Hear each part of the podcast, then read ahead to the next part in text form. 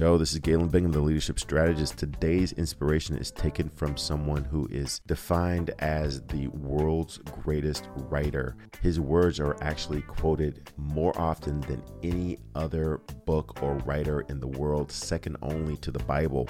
And I'm speaking of none other than William Shakespeare. William's encouragement is boldness be my friend and i included this in my book because this is this is really at the heart of leadership it's really, really important that we get things done despite the risk that might be associated with what we're doing. And this encouragement cuts to the heart of the courage that we need, the commitment to the goal that we need, and the ability and the willingness to do things in a grand fashion. So many times we play around the edges or slightly do things or kind of do things if you follow the encouragement of William Shakespeare, you will make boldness your friend. This is Galen Bingham, the leadership strategist.